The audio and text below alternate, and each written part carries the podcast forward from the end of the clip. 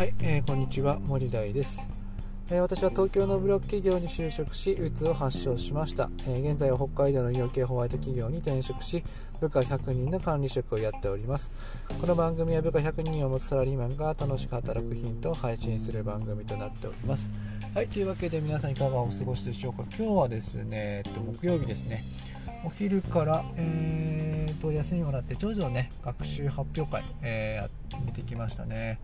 えー、3年生にもなるとさすがになんかちょっと感動するような出し物でちょっとうるうるきましたね。今はね、あのー、その長女のねピアノの、えー、レッスンの、えー、お迎えの合間にちょっと録音声を、えー、録音しております。今日はですねえっと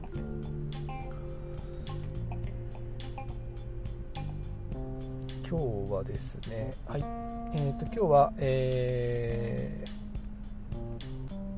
顔がね、えー、広い人っていうのはねどんな人なのかなっていうようなね話をしていきたいかなっていうふうに思います、えー、顔が広い人いろんなね人脈を持ってるなっていう人、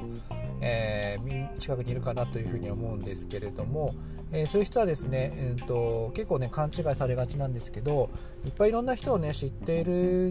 人なんだっていうふうにね思われがちですけど実はね違うかなっていうふうに思います、え顔が広い人とかね人脈をいっぱい持ってる人っていうのは多くの人から必要とされる人っていうふうに認識する方が正しいかなっていうふうに思います。顔が広い人とか人脈を持ってる人っていうのはまあ仕方ないなこいつの言うことだから聞いてあげるかとかあ誰々さんの言うことだからねうんまあ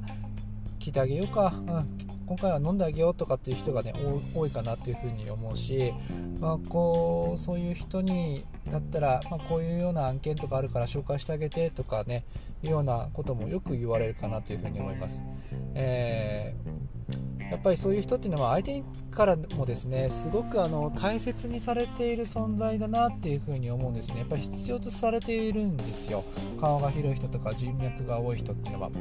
なので顔が広い人とか人脈があのある人っていうのはねやっぱり多くの人から必要とされるくらいあのすごく大切に思われている人がなんじゃないかなっていうふうに、えー、僕は思っております。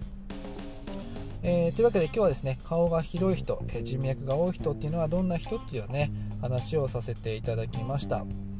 はい、えー、私の作っているブログではもっと楽しく働くヒントを配信していますので、え、そちらも参考にしてみてください、え、それではまたお耳にかかりましょう。まったね